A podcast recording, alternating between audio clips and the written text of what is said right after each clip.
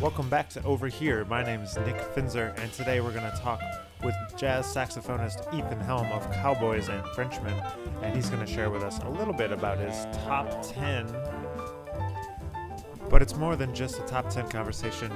We really delve into a lot of things about music, and uh, particularly conversations about composing and intention from composers and really like writing interesting and compelling music and kind of what makes interesting and compelling music for Ethan.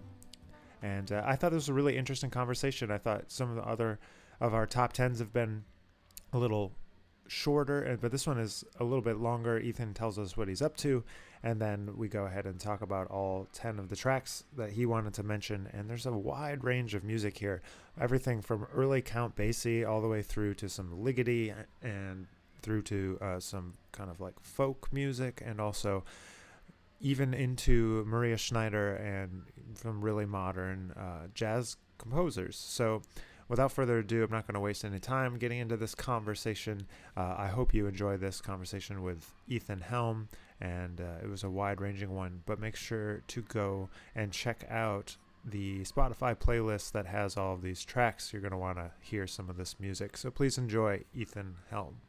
Today, we're talking with Ethan Helm, and uh, he's going to share with us some of his favorite music. We're, it, just so everyone knows, not, I don't think it's in any particular uh, quality order. It's just uh, a bunch of music that uh, he really likes. Mm-hmm. And but before we get to that, Ethan, why don't you tell everyone a little bit about who you are, what you're up to, and uh, yeah. All right. Thanks, Nick. Um, yeah, my name is Ethan Helm. I'm a saxophonist and composer with the band Cowboys and Frenchmen, which is on um, the Outside in Music label.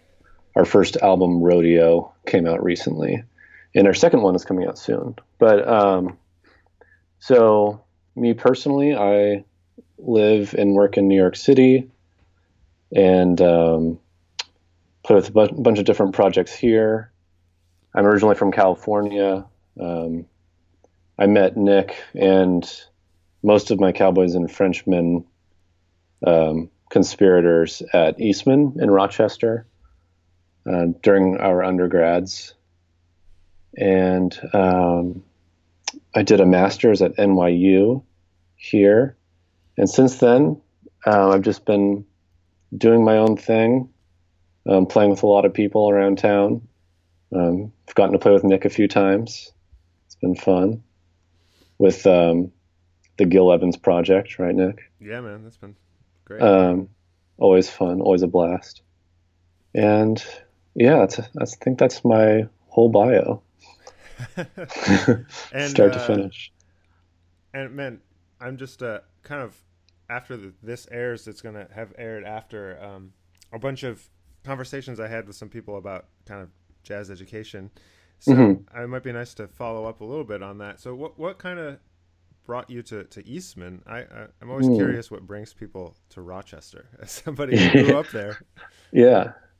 Um, so yeah, I grew up in Southern California and um, just kind of through a weird series of connections, I knew a lot of the teachers at Eastman. Um, I know Clay Jenkins used to teach at USC, so he had I think um, a lot of my mentors um, know Clay. Uh, I studied with a saxophonist named Dan St. Marseille. Um, also, Billy Frenzel when I was really young. And then um, when I got older, I got to take a few lessons with the great Gary Foster.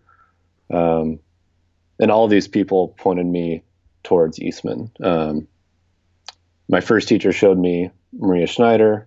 Um, when I was like in seventh grade or something, he played hang gliding for me, oh, and wow. um, yeah, and it, it, obviously blew my mind. I didn't know jazz sounded like that. Right. Um, yeah, and then each, each of my other teachers kind of had a, a similar thing to say um, about the program at Eastman, and um, so I went to the camp in high school. Um, I was very excited about that and met all the all the faculty because they all teach at the the high school camp, which is great and um, I was just kind of set on it. Gotcha. Uh, yeah, I'm not like a very exciting or um, adventurous person, you know. so like, I wasn't quite ready for New York City. Um, hmm Rochester was um, a big enough town for me. I don't know. Yeah. As someone who grew up there, did you? What, what's your opinion of the city? Because I like it. I like it a lot. Um, my opinion, my opinion is that it is a it is a good city. I mean, a good place in general. But I was just at by that point, I was just done with it. I just Right.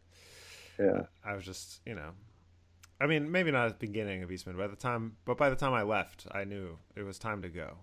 I just Yeah. had this you know kind of gut feeling that was like, all right, I got to get out of here. Right. Right. Right. I don't know. I, um, yeah, I feel like a lot of a lot of people that they generally have, at, le- at least people from Eastman, they generally have generally positive feelings about Rochester, and I'm always Yeah. kind of the curmud- the curmudgeonly uh, opinion in the room. Right. Yeah. Well, I, I think it, it grows on you, or it grew on me as a town. And maybe if you grew up there, there's no like, there's no joy in discovering, um, discovering interesting things about it because you kind of know everything about it already. Maybe Sure. Yeah. Totally. just a you know, theory. Yeah. No, that's it. Could be true, and maybe I was just just a grumpy, grumpy uh, college student, and just Probably, wanted, yeah. to, just wanted to get out of there.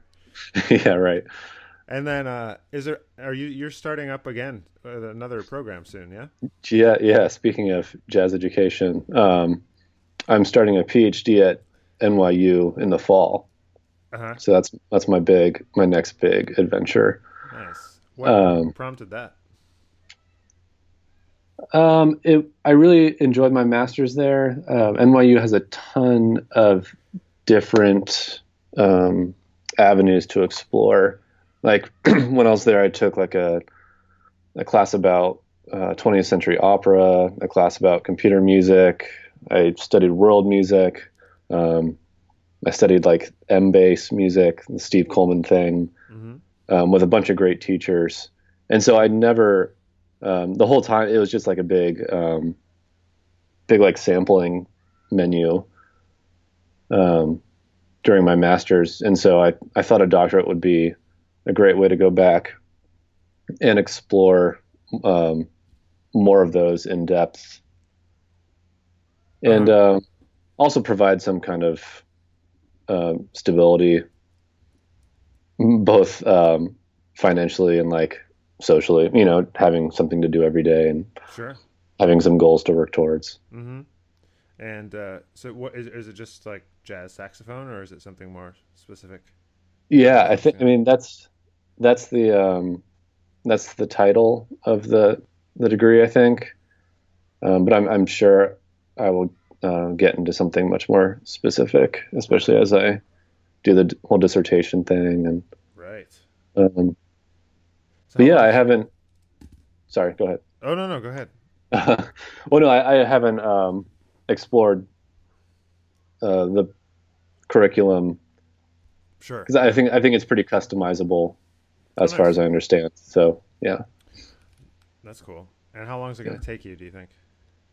Uh, I think five years. Oh wow, Um, yeah, start to finish. man. Well, good luck. So yeah, thanks. I'm gonna need it. Are you going to be studying with um, uh, Dave Pietro? Um, I don't know yet. I haven't decided. Um, It's kind of they have so many so many good teachers there. Yeah, I didn't study with Dave during my master's, so that'd be awesome. Um, I also did not get to work with Mark Turner dur- during my master's, so that would also be Oh yeah, awesome. that would be great. Um, so yeah, I mean, I'll have five years to. Yeah, right. To kind of take it with everybody. Mhm, Awesome, man. Well, let's jump into this list here. Let's do it. So, just you know, give everyone a little bit of context as to kind of you know why it's a special record t- for you, and kind of place us like in time, like you where when you discovered it. So, Sure. so Yeah, yeah, So, how about number one? yeah. Great. Um, actually, first, can I can I just say um, I didn't. I left out one when I Oh. sent you an email. I skipped number nine, so I added one somewhere. Um, hope this doesn't throw you off or anything. No, I'll, I'll No, we- figure it out. We can yeah do a little do a little off roading. yeah, go for Uh, it. Cool. But anyway, yeah. So number one on my list is "Repay in Kind," which is from a Greg Osby album called "Symbols of Light Solution" um, from 2001. The tune itself was actually written by Jason Moran, as far as I understand. Um, yeah, it's from this album that I originally found maybe like early high school at my public library in Yorba Linda. Um, like you know, at some point, one of us, one of you know, one of our friends figured out that they have jazz CDs there, Oh, um, sure. and so we all, you know, we all went there, and they had like a bunch of Pat Metheny, um, of course, which is awesome.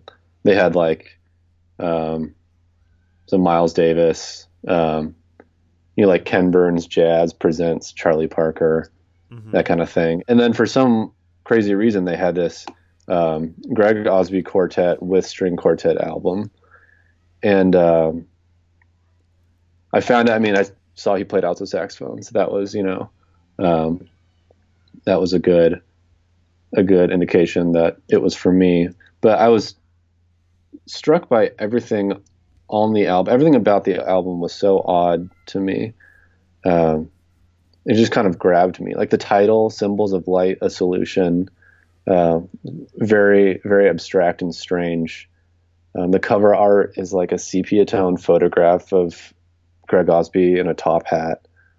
Uh, all the liner notes are written in first person, which I don't think it's something I'd really seen before. Uh-huh.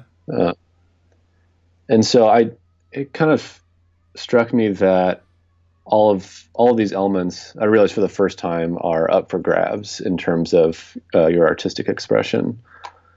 That you don't just have to have like a photo of the band on the cover.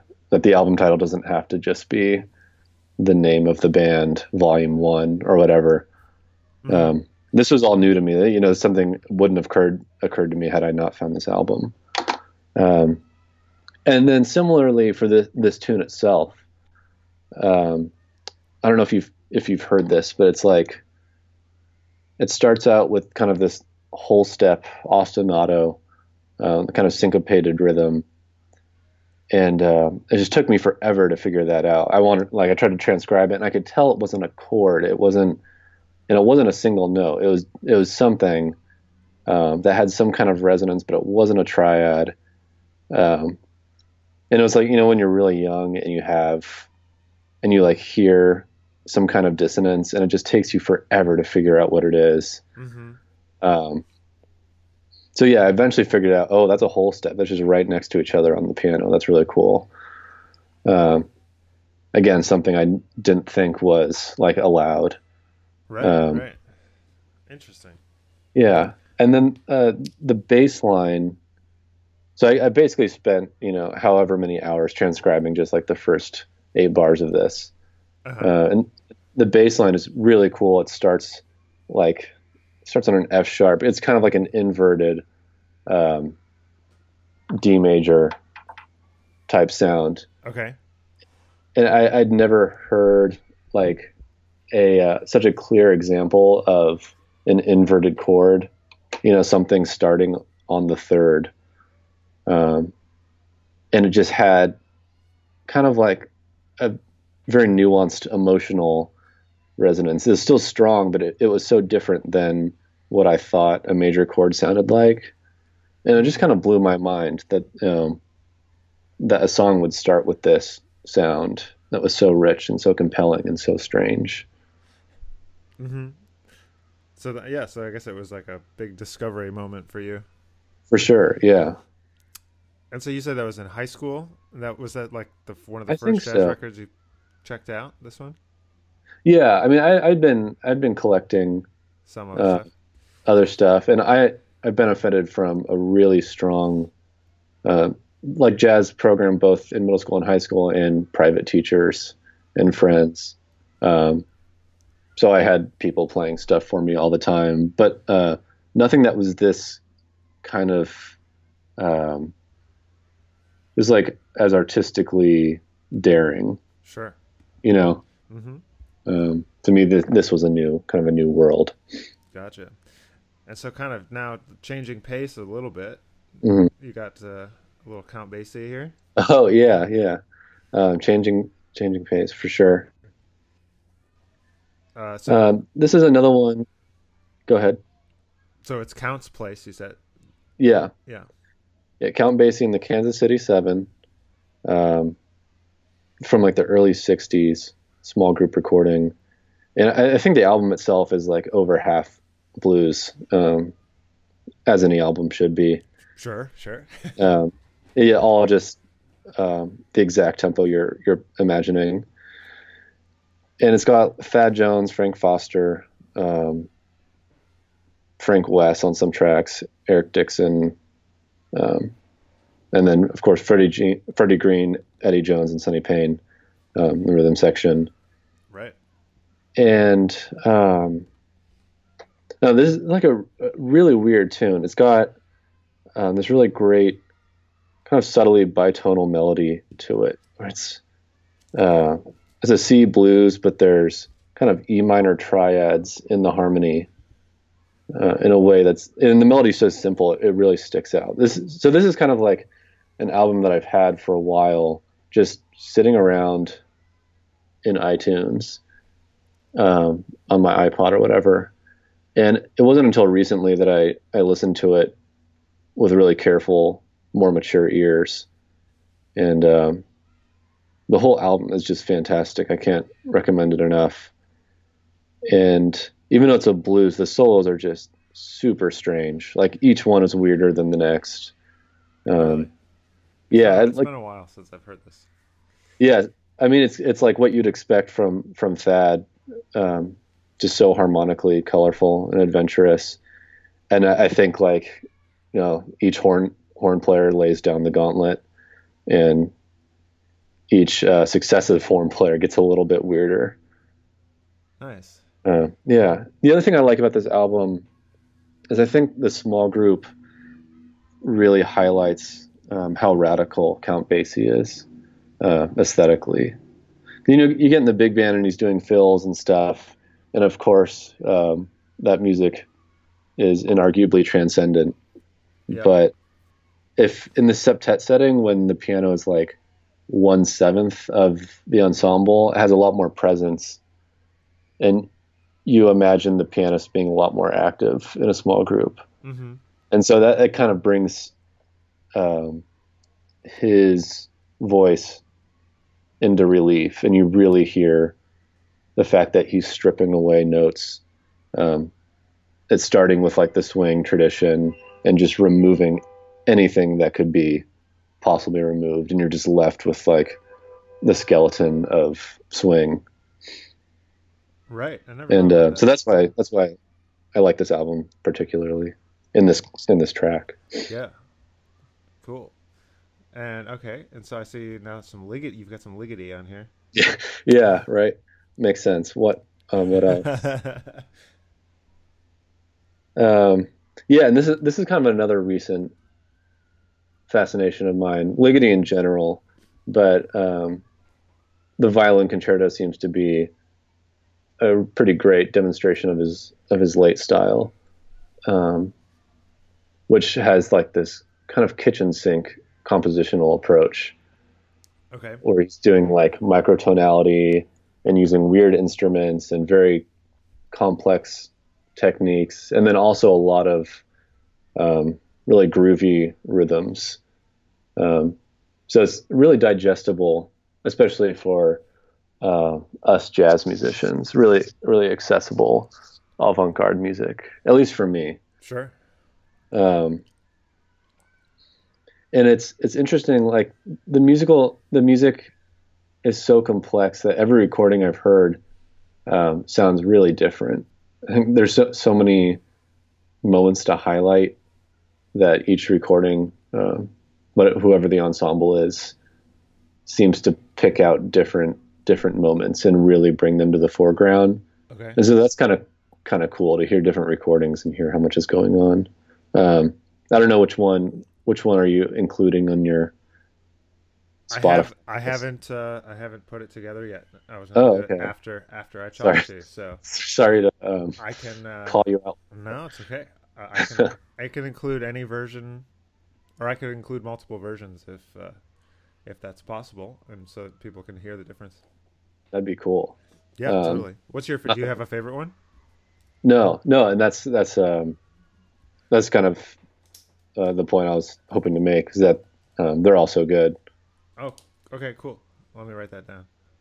yeah, yeah. No, uh, word for word, they're all Yeah, so yeah. good. They're all so good. Um, so. How did you? How did you come to find Ligeti's music and become kind of into it? Yeah, I think you know I kind of knew. I, of course, we learn about these guys in music history, Sure. and um, it's at you know the lectures were at like eight thirty in the morning, and um, you're just trying to memorize it all. So I, I knew the name, but there was this um, concert series at the Whitney a few few years ago, celebrating um, Conlon Nancarrow, you know, with the piano rolls, all the Okay. prepared piano stuff. Uh-huh.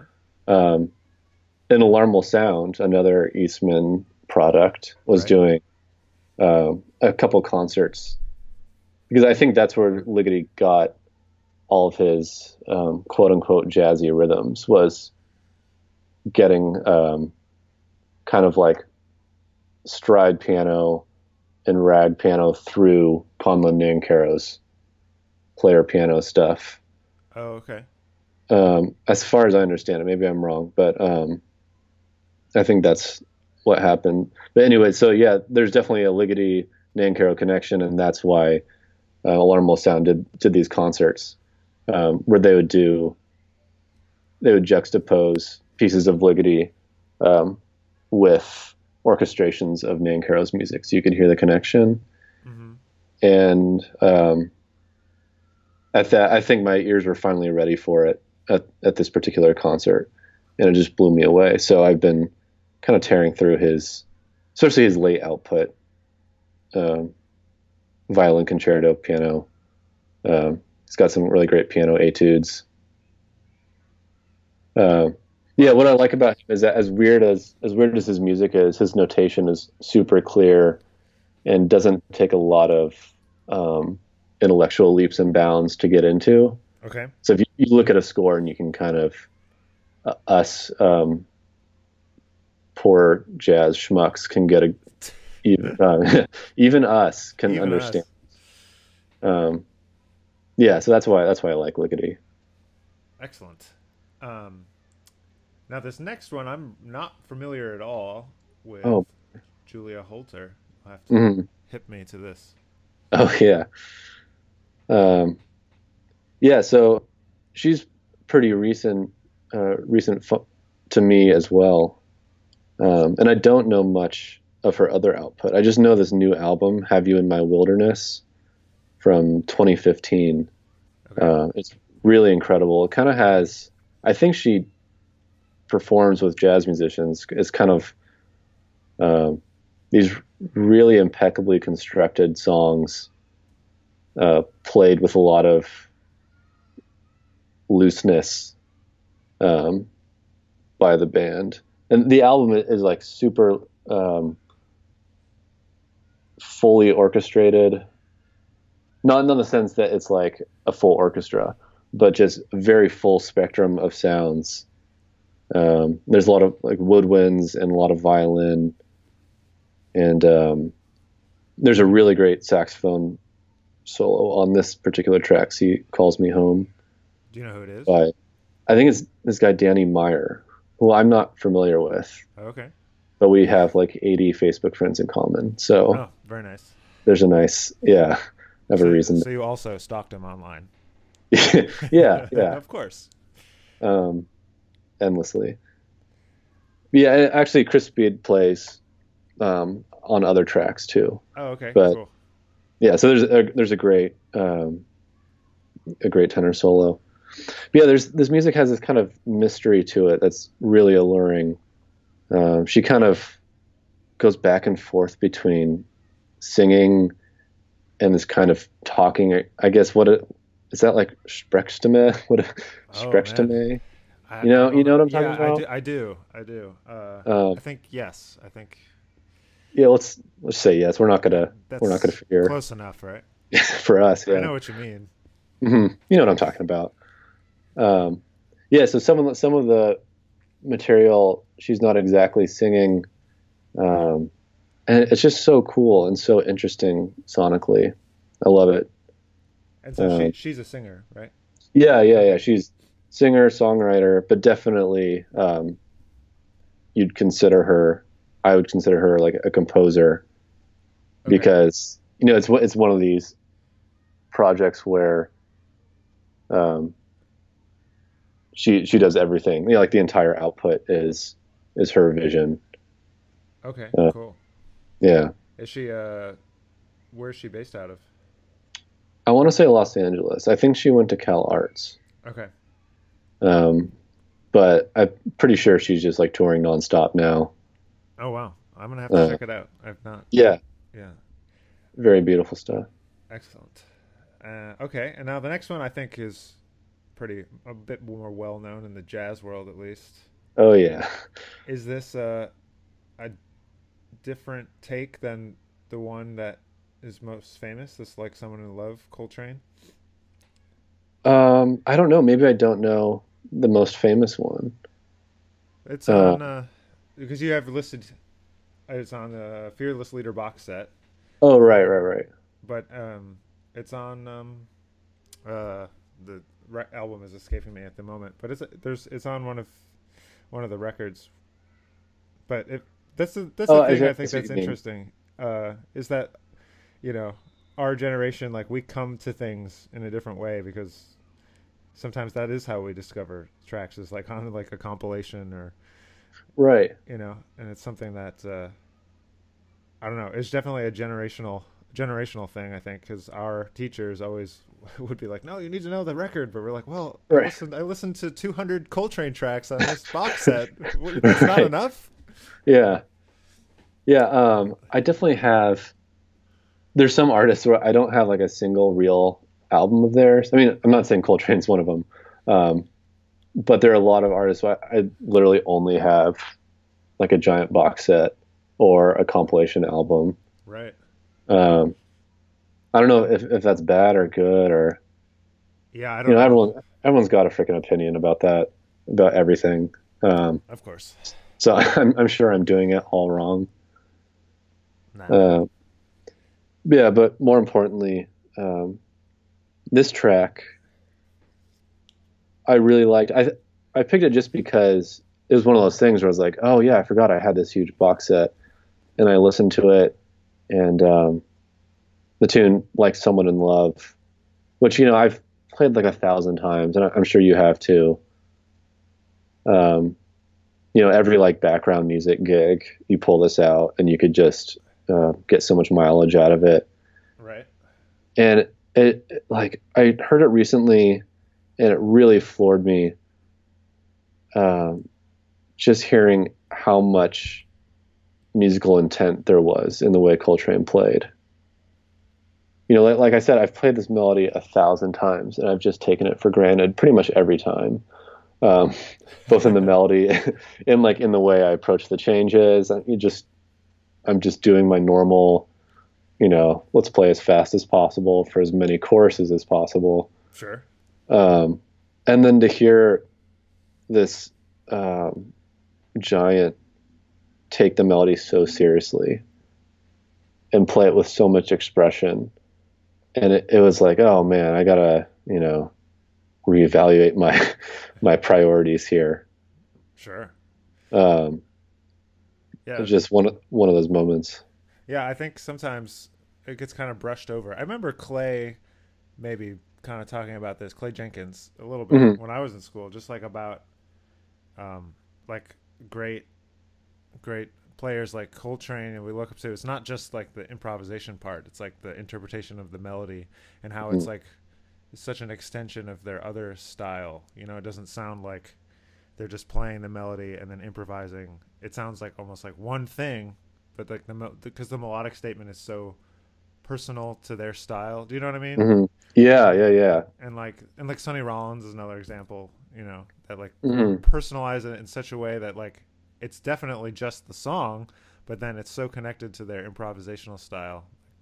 That's uh anyway something that I find pretty fascinating, Right. Because I, I Yeah. find I play it like different. Like I'm like, oh, here's the melody, and now here's the changes, and I'll and it's like two different things, but trying to get it to be one thing. Yeah, I think it's easy for us um, to get a little clinical or academic or whatever about it. You know, like okay, let's present the melody as clear as possible with a couple of tasteful blues fills, and then um, then we can start the shredding. yeah. And um, I'm not sure why. I mean, maybe because we're not jazz legends. Maybe maybe that's why. Um, yeah, I guess I guess this track is just could just be like a placeholder for any example of Coltrane playing a melody that we've all played a million times. Sure. Yeah. Mm. It's from it's from the album Lush Life. Oh, okay, Yeah. right, right. Yeah. 1958. Look at that. The power of Google. Yeah. Oh, yeah, yeah.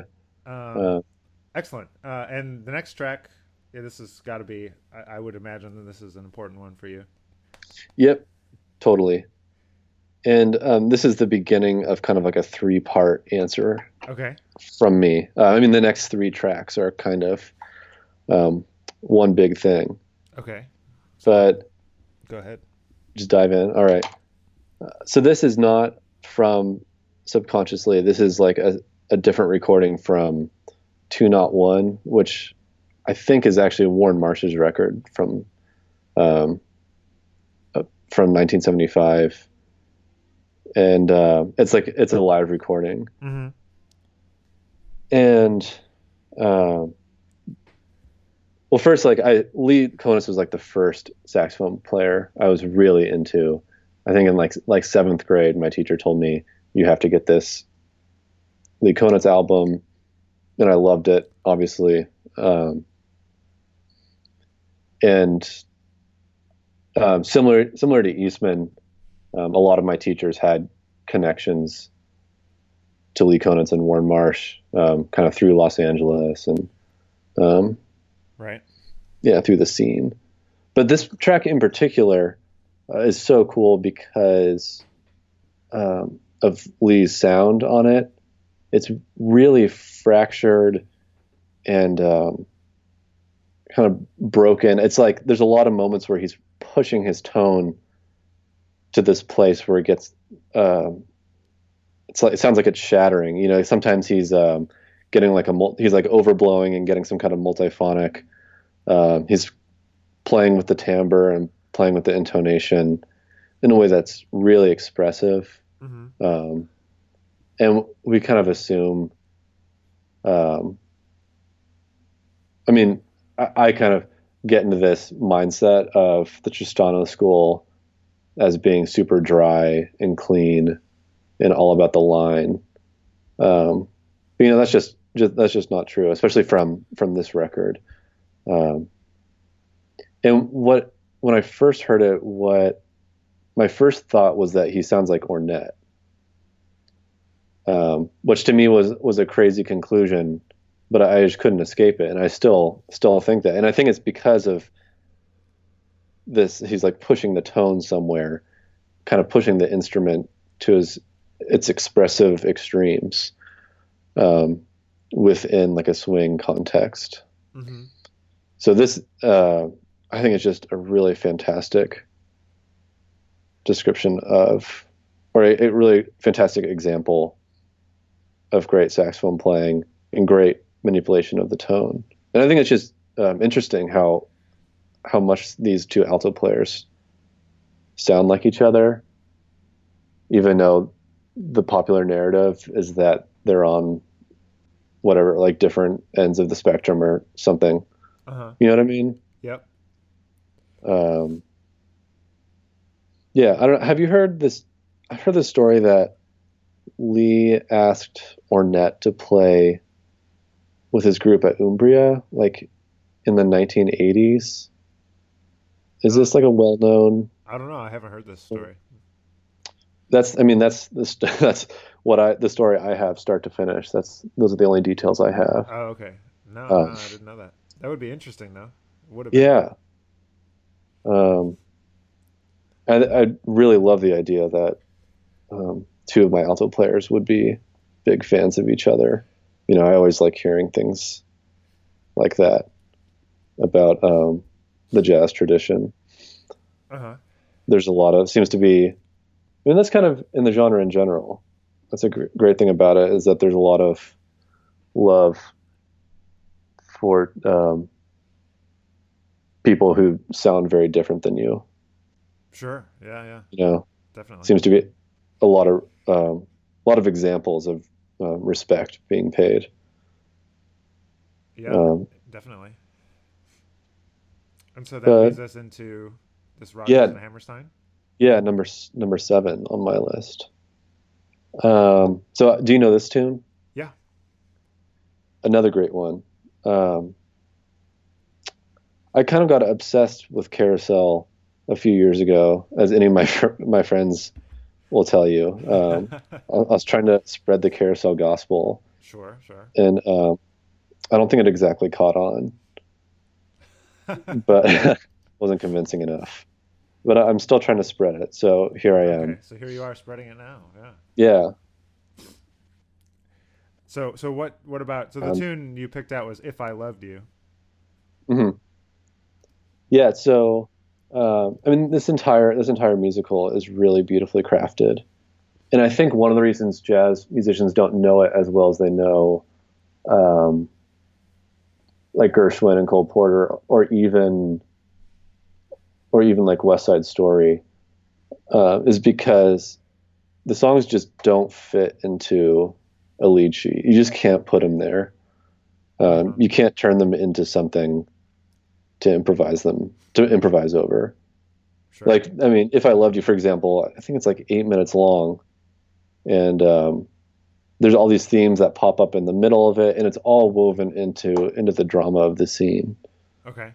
Um, the other strange thing about it, um, part of my obsession was that I transcribed like almost all the songs, and one of the weird things about it is that a lot of the chord movements um, are less American songbook and almost kind of impressionist.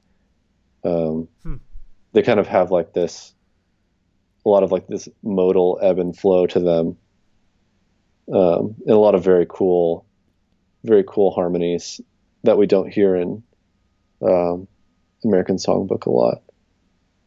Wow. But um, so the reason I chose this track in particular is because um, it ties into the Ornette theme of the previous one. A little fun fact for all the listeners. Um, maybe everyone knows this, but it was, um, I feel like I discovered it. Go ahead. Sorry. yeah. That's okay. No, it is. It's ridiculous. Uh, Ornette quotes this melody at the beginning of his solos on Turnaround, both on the, the recording from Tomorrow's the Question in 1959 and Sound Grammar from 2006. Okay. He plays like the first eight bars in the entire, you know, an entire A section over a blues, and it, it fits perfectly. Um. But I first heard it on Tomorrow's the Question. I was like, that's probably a coincidence because it's a simple melody, and um, what a crazy thing if that were if that were true. right. Uh, but then he did it again 50 years later, um, like the exact same exact same quote on the exact same tune. So now I'm convinced that Ornette was a huge was also a huge Carousel fan. well, now you have something to talk about when you meet him. Um, You can dive Yeah. right, in, right into carousel. yeah, um, I guess, except he passed away, right? yeah, yeah, yeah, so um, at the pearly gates, yeah. that will be the, that will be the, first thing Yeah. I bring up. Uh, Oh man. yeah but yeah then also there's some kind of biographical details that for me that tie into this Okay. uh, my parents are big musical theater people like my dad conducted theater and my mom acted in musicals for a long time uh-huh. and so um, that was kind of my first introduction into music we always have musicals playing around the house um, like i knew all like Gershwin musicals, Cole Porter musicals. Um, I used to sit in the orchestra pit my dad conducted. And would like listen from there when I was a kid. Oh wow! And uh, yeah, so actually, I knew when I first started learning standards. I, I there's a lot of them that I knew from like the original cast recording. Wow! You know, like I knew the verses and stuff. Um, not to sound like pretentious, like you know. I know all the verses. Yeah, don't play the tune, man, if you don't know the verse. Um, but seriously, I did know. I knew them through that.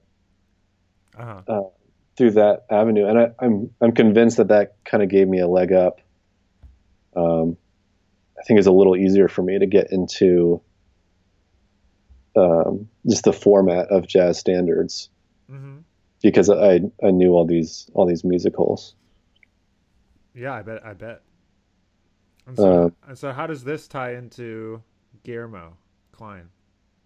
Oh, okay. So this is where I'm inserting. Oh, you're inserting right here. Okay. Yeah. Um, and so m- number eight or 7.5 or whatever you, you want to call it. Seven point five. It's, uh, good. Yeah. It's just the original recording of Turnaround Oh, okay. uh, by Ornette with Don Cherry, uh, Red Mitchell, Shelly Manne from Tomorrow's the Question. cool. Um, for obvious reasons, just to, you know, put a bow on it. Mm-hmm. so Um, we can hear the quote. You got to hear. Exactly. Yeah, yeah. But also, um, I mean, obviously, Ornette is just a huge influence um, for me and for for Cowboys and Frenchmen. And um, So when did you first come across Ornette and his music? Then. um, I think maybe at the Eastman camp, Okay. I want to say. Um, so the teacher there was Jose Encarnacion, who you must know. Um, yeah, great teacher. And I, I remember we had a day, we had like a saxophone master class, and someone asked if he could just like tell us, just list a bunch of recordings that we have to know. And so he just started listing, and everyone started chiming in with recordings they knew about. Um, and that was so awesome. I, I was like 16 or something, and um, that's where I found so many, so many great albums that I still listen to all the time. Uh-huh. I, I'm so I, I'm sure Ornette was on that list, and um, you know, it took me you know a long time. For some people, some people love Ornette right away. He's saying something that they've been listening for Uh huh. you know. Um, but for me, it, it was not that way. It was um, I really had to develop develop an ear for it, and um mhm. So, so I was gonna say, so you first heard about it then. So how? When did you come back to it to like really have the ear for it? oh well, I I've always just kind of keep trying, keep trying, keep trying Gotcha. to figure out what's going on. Um, you know, because of, of course I felt like this weird guilt about, um, like, oh, maybe I don't get it. Maybe I'm not, I'm not heavy enough. uh, you know, all these dumb thoughts. And um, at some point, I, I tried transcribing a couple melodies, and that really helped um, to really get into his sound, into the way he expresses. And I think that's uh, that was a great way of hearing, uh, of listening really closely to all the sonic details going on in his sound uh huh. because if you're just listening from afar and you've never really at least for me and I never really dig in. I you know it's hard to tell what's going on. Like what is what's the point of this? What why is he playing with the intonation? And uh, why are they playing these kind of heads without a pianist? Why are they changing tempo? Um, it's a lot to take in. Yeah, totally. Um, and Yeah, Yeah. uh, that's interesting. Yeah, because I mean, my like introduction to Ornette was kind of much different because it was like more of like a more of I heard Pat Metheny playing some of those tunes, mm, and and uh, kind of was like, well, what is that? Who is that guy? And then Yeah. going to listen to it and be like, whoa, this is how is this the same song? Well, this is like when I was in high school, yeah yeah but so was that a was your reaction a positive one or like mystified I, yeah, I was kind of confounded. You know, I was like, whoa, Hmm. like what? What? yeah. Like, wow, this is not what I expected. And Mhm. it took me a while. It, it was definitely like a thing where I had to, same thing as you, kind of like, I got to come back to this and see if I can figure this out. Yeah. I don't know if I don't think I ever figured it out, but you know, just kind of Oh, right, right. Yeah. kind of keep coming back and be like, okay, you get something more, get something more every time you come back. I think. Oh, for sure. Yeah. Really kind of embrace all of all of his uh, his many mysteries. Yeah, man. Um, cool. Well, let's keep going. So Yeah. now we've got Guillermo Klein. I jumped the gun before. Oh yeah, uh, that's okay. So yeah, Guillermo Klein. I think. Uh, so this tune, El Espejo, is one of my favorites, uh, and it's pretty popular. I think if people know Guillermo Klein, like if you bring up the name, that's like the first. This is like the first track people sing, um, Because it's so beautiful. It's a beautiful melody. Um, I think that the on the list I included the live in Barcelona version. I think that's the only one on Spotify, Okay. maybe. That's but there's not the another one. Yeah. Hmm, sorry. I was to say, but that there's another one, right? Yeah, from uh, Los Guachos three. Right. I believe. right. Yeah, that's the one I know. Yeah, same. Um, and I like that one a lot because it's it's very clear, um, very clean recording, and you can really hear the composition. Gotcha. But um, yeah, so in, I mean, in my opinion, um, Guillermo Klein is just one of the best composers working today, Totally. and um, I, I've only heard him once. I caught their uh, Village Vanguard set, I think, last year, Okay. and they did this tune. They did a bunch of new stuff, and um, I've been such a huge fan for so long. It was uh, very rewarding, very, uh, very, dare I say, emotional musical experience. Um, but this tune in particular, it's not just catchy. It has like this immediacy of its compositional ideas. You know, there's no like, uh, there's no vamp at the top. Um, and there's there's some layers that come in before the main idea, but they're they're the composition. You know what I mean? Yeah. hmm Um, there's there's no there's no waiting around. There's no kind of like twiddling your thumbs until until the main course. Um, it's just like, and I don't really know why. I think I mean I think that's just the the the endless challenge of composing. Um, I don't know why this this tune is so good. You know, you could analyze it all you want. Um, there's you know very tight craftsmanship. Um, the d- development has this feel of inevitability to it, um, but he's not like you know pounding motives into your into your ears. It's not like this ham-fisted "look at me, I'm a composer" type type thing to it. You know what I mean? yeah. um, which is the which is the worst. I've much rather listen. I'd much rather listen to like, um, like a, a blues that was composed in 15 seconds than someone's um, big overwritten Sure.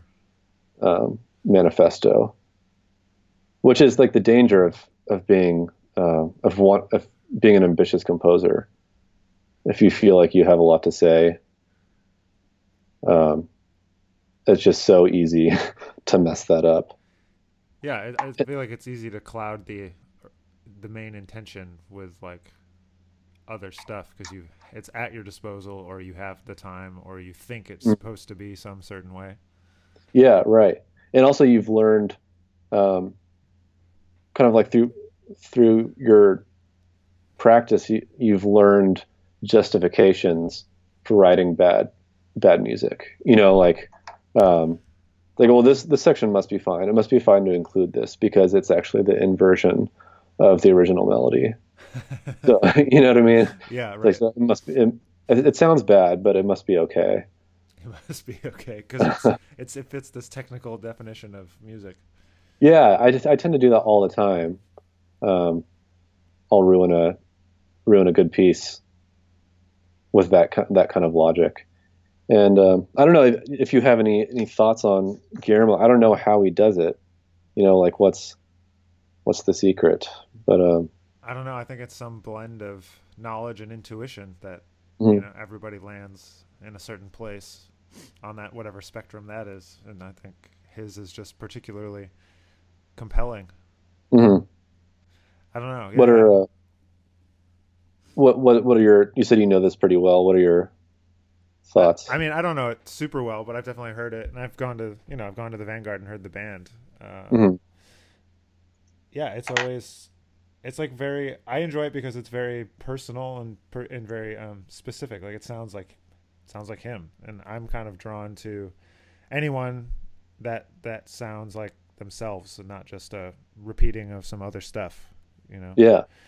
to me, like regardless of where they fall on like a jazziness spectrum, you know, I'm Mm. kind of just like compelled to hear someone that has an opinion. You know, Right. Yeah. Far more important.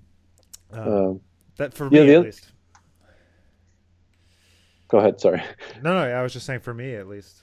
Yeah, that, that's one of the most important things. Oh, okay. Yeah, yeah. Um, the other thing I really love about his band, it has like, uh, this is super rare to have kind of like this Ellington like um, ability to have this really strong compositional voice, but also you can always hear the players. Like you always know it's Miguel Zenón playing. Um, I mean, that's obviously my, my favorite example because I'm an alto player but um, I don't know. I don't know if you get that same sense, but it it always feels like the individuals as well as the composer's voice. Do you feel like that is because he has strong individual voices, or do you feel like the music would allow that, allow for that, regardless of who is playing it? Mm, I think it's a combination of both. Um, probably right. I mean, that's not a Yeah. that's not a satisfying answer, but No, I mean, I mean because Uh, Miguel is so, also so like personal and strong and compelling as a voice on his own that I mean, at least to me, like it sticks out almost. Cause that's true. because it's not in a bad way, but just because like, oh yeah, that's Miguel. Like, That yeah, that's a good point. Like yeah, you always hear that wide vibrato. Um, same with like San, San Francisco Jazz Collective. You know, always you can always tell it's it's Miguel. Um, but I guess that's the Me- same with Ellington's band because you can always tell it's you know Johnny Hodges, for example. You know, right, right, right. Um, but yeah, I think once again he's Guillermo's just striking this incredible balance between um, what he puts on the page and what he what he leaves off the page. Um, that very few composers have been able to have been able to do. yeah, no, he's definitely incredible. And I don't know if you noticed when you saw them recently, but when I when I saw them before, like I noticed Miguel had the whole book memorized. Oh yeah, that was crazy. like he um, didn't look down one time. no, they were playing. Uh, what's that? It's like Fugue X or something. That there's like this crazy fugue in seven eight that they do. uh-huh. Um, and they didn't even. Yeah, he wasn't even looking. I don't. Um, yeah, that guy. Yeah. it's just like what? Okay. yeah. Excellent. So let's keep going here. So next we We'll have power through. Maria. Yeah. So and uh, I had to include something by her, obviously. Um, so, uh, like I mentioned at the beginning of this of this cast, um, that she was definitely one of the first great composers, great modern composers that I was I was hipped to. hmm Um, I think this might be the only album of hers on on Spotify, Thompson Fields. okay. Um, yeah, I would think it's there. I hope it's there. Um, I mean, if it's not there, um, Yeah, people should you go know. buy it. yeah, maybe everyone can go um, get her whole catalog from ArtistShare. Totally. Um, anyway, maybe I shouldn't advertise another label on your labels podcast. No, no, no, it's fine. Uh, okay.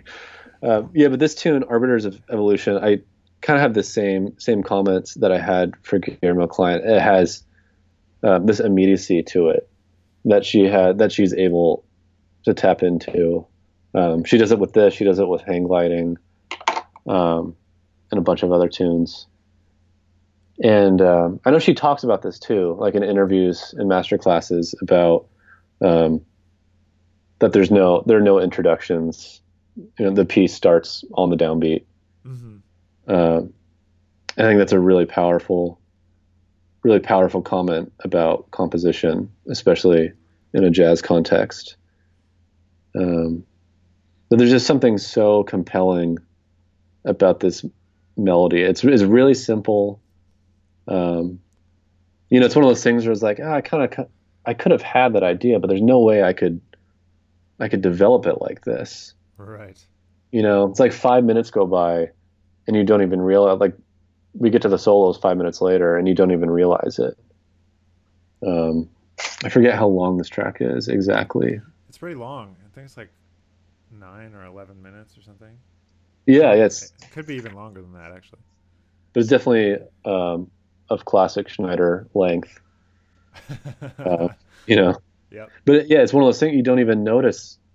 You don't notice the length of it, like you don't you don't feel as if you're hearing the sh- shout section. Um, you don't feel like, oh, okay, now we're getting to the solos. It's, actually, uh, it's 14 minutes long. Oh, jeez. so my comments are um, even more valid. That there's just some magic about. Um, well, I mean, it, it's also you know decades of hard work, right? Obviously on her part, but she her compositions just get to this magical place um, of basically the the composer just disappearing, and you just hear the music and the musicians playing it. Um, yeah. So yeah, I could. You've been you've done some of her rehearsals before, right? Mm-hmm. Yeah. I just remember I remember being there when she was rehearsing this one, mm-hmm. uh, and just how interesting it was to see her process. Like, like it's very fully formed, but at the same time not really formed at all when she brings it into a band rehearsal. You know, right? Trying to like get out of her head what's in there and get mm and be able to communicate it to other people. Like just seeing that process to me was like really interesting. Yeah, yeah. You know, it is I think we might have been at the same rehearsal. I was going to bring that up. Yeah, yeah. Uh, sorry, uh, sorry, I stole your story. No, come on, man. Um, it's, it's my one good story. Um, no, I think it would have been like 2012 or something. Yeah, I don't even and, remember. And she brought in a rough draft. Yeah. Um, and I I had literally moved to New York like two days before. Um, and it that's another long story. It, it was just like a huge mess, um, trying to move from Rochester to here and get to this rehearsal. I was so stressed. I think I got to the rehearsal like an hour and forty five minutes early, and just, just, you know, and just sat there with all my instruments, um, like a weirdo. Uh, but like she brought in the rough draft of this tune, and um, for, I couldn't. I mean, first of all, I could not believe my fortune that I was reading a Maria Schneider rough draft. You know, I, that was just I was um, over the moon. I couldn't believe it. But then also, like you said, um, it it was like three pages, and it just kind of trailed off, and um, there were like no crescendo. She was having us write in all the hairpins, right? and like kind of conducting us through them. Um, and you could hear it like slowly getting more and more focused. Right. Uh, and so that was really cool to to witness that process. And and for it to be like, oh, it's okay even for um, a creative genius. Like they still go through the through the rough draft process. Right. Right. It doesn't just just come out of their head like fully formed. Like it takes. Mm-hmm Fo- like you said, focus. Yeah. Yeah, trial and trial and trial. Um, so yeah, that's you know that's how I feel about Maria. yeah, no, I'm I'm there with you. Mm. Yeah, that was that's one of my favorite favorite rehearsals in New York for sure. Mm-hmm. Um, yeah, so this track, yeah, Arbiters of Evolution is definitely up there on my list mm-hmm. as well. Uh, yeah. Excellent. Well, and then uh, we're going to include one of your compositions on here just for uh, you know posterity, you know, I suppose. Yeah. And uh, So this tune, Be- which one did you pick? Bells of I did. Oh, that's Owens. I did Bridge oh. Inside My Okay, cool. Sorry. Yeah, no, it's okay. Um, it's a compliment. um, yeah, so I, I, chose this one from our, our first album, Rodeo, and um, trying to think why I cho- why I chose it, or maybe should I, should I just kind of explain sure. what it is? Yeah. okay.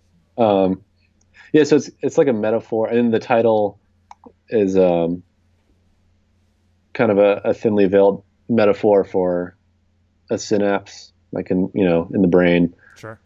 Um, but also a metaphor for the creative process, or at least how it feels it's happening in my mind, where um, you have all these very disparate things flowing around in your brain, and um, at some point a spark flies from one to the other, and you kind of realize, oh, these two things are these two things have a lot in common, and um, and that's for me at least that's where um, something new. That's where the creative process um, jumps off, and you can start, you know, turning that into something original. Um, and so this this track itself um, also kind of mirrors that idea. I, I, was really trying to play with um, play with form and the way it controls a soloing environment, um, which Cowboys and Frenchmen is great for. Uh, that's kind of our, our, our goal of the band is to have like one foot somewhere conventional and one foot somewhere strange uh-huh. and to, and to always kind of be on that border um, so at the time I was, I was, thinking a lot about what what domains control a solo form um, and usually we we just say oh well, what's the chords it's whatever the changes of the tune are and you do that um, until you run out of ideas and then the next person does it but I was trying to trying to get somewhere else. So the basic idea of this is um, the whole band plays this simple melody with huge interval leaps. Um, just kind of like a big, weird, loud thing. And then the piano solo starts, and it has like this. Uh, it's Chris Ziemba lending his mastery, um, and it has kind of like this Miles Davis second quintet feel to it. Uh, but then behind it, Owen and I are playing this very soft, flowing, um, atonal melody behind him, and kind of like the the quote unquote rules of the tune is that Chris's solo is over once Owen and I finish our big long melody. Okay. Um, so that's kind of the concept was, um, you know, instead of having changes, what if the length of the melody determined how you solo. Um, so yeah, I don't know if that's cool or interesting, but that was the idea behind behind its construction. No, I think it's cool. I think it's interesting. I think it's interesting. I mean, I'm, I'm always trying to find find reasons to try doing something a different way as well. You know. Yeah. yeah, I, I feel like yeah, it gets very boring. It, it doesn't matter how cool the chords are. It's just like I can't do this again. Right, right. Um, shred my shred my patterns. Yeah, man. I mean, I uh, was I played a concert maybe a month ago, and a guy came up to me afterwards, and he was telling me he's, he's a huge jazz fan, whatever. Mm-hmm. And he's like, you know, I just I really want to ask you a question. And I'm like, okay. He's like, you know, I I wonder, do you guys ever get bored like of doing the same thing? Like you guys play together and then like everybody kind of like makes stuff up and then you guys all play together again. Does that does that format ever get boring? I was like, wow, that's a great, okay. that's a great question. It's like tapping into something most of us probably don't want to deal with. Don't want to think. don't want to think about. But yeah, I think he's probably right. Yeah. Um, I was like, well, it, it, that's a good point yeah, got some thinking to do. Uh, yeah, I think usually we think either in terms of um, chords or when we want to go outside the box, it's free, and there's nothing in between the two. But um, so that's what I that's what I wanted to avoid. I was like, I want something that's a very clear restriction on how a solo form um, works, except I don't want it to just sound like free, and I don't want it to just sound like um, a tune. Right, right. So, um, Well, I think that's, That's- the most compelling kind of avant-garde, whatever you want to call it, like avant-garde music or whatever, is not totally free. It's mostly, it's like very organized in its freeness. hmm Yeah, yeah. I, I mean, I like playing. I like playing free, um, and for me, it has kind of like this this social catharsis to it, and the sounds are very beautiful in the abstract. Um, the way the form just kind of manifests itself organically. Um, but if I'm doing it a lot, uh, like you said, yeah, I like there to be something, as Clay says, something to hang your hat on you know, so that's that's why um, that's why I wrote this tune. Great. Well, man, thanks so much for taking the time to chat today. Yeah, And, uh, yeah. Uh, thanks for having me. Totally. Is there anything else you want, you felt like you had wanted to, to say or talk about that you didn't get a Um, chance to? I don't think so. I feel like I I um, talked a lot. Is that It's great. um, sorry? No, no, it's great. Okay. It's totally Cool. great. And uh, so yeah, watch out for the new Cowboys and Frenchmen album. Do you guys have a title yet? yeah, it's called Bluer Than You Think. Excellent. So bluer than you think. is going to be out. Uh, I think in October 2017. Yep. Cannot wait. Awesome. Well, Ethan, thanks Great. again, and uh, enjoy your brunch. Thank you, Nick. I will. Um, thanks for having me. Totally. All right, man. I will catch you soon. Thanks to Ethan Helm of Cowboys and Frenchmen for chatting and sharing some of his top 10 music. Make sure you check out his Spotify playlist so you can see all of these tracks. Uh, there's more than 10 here because uh, we included a couple versions of that Ligeti that he was talking about and uh, just some other bonus stuff. So make sure you listen to that. And thanks for listening to Over Here. My name's Nick Finzer, and we'll see you back here real soon.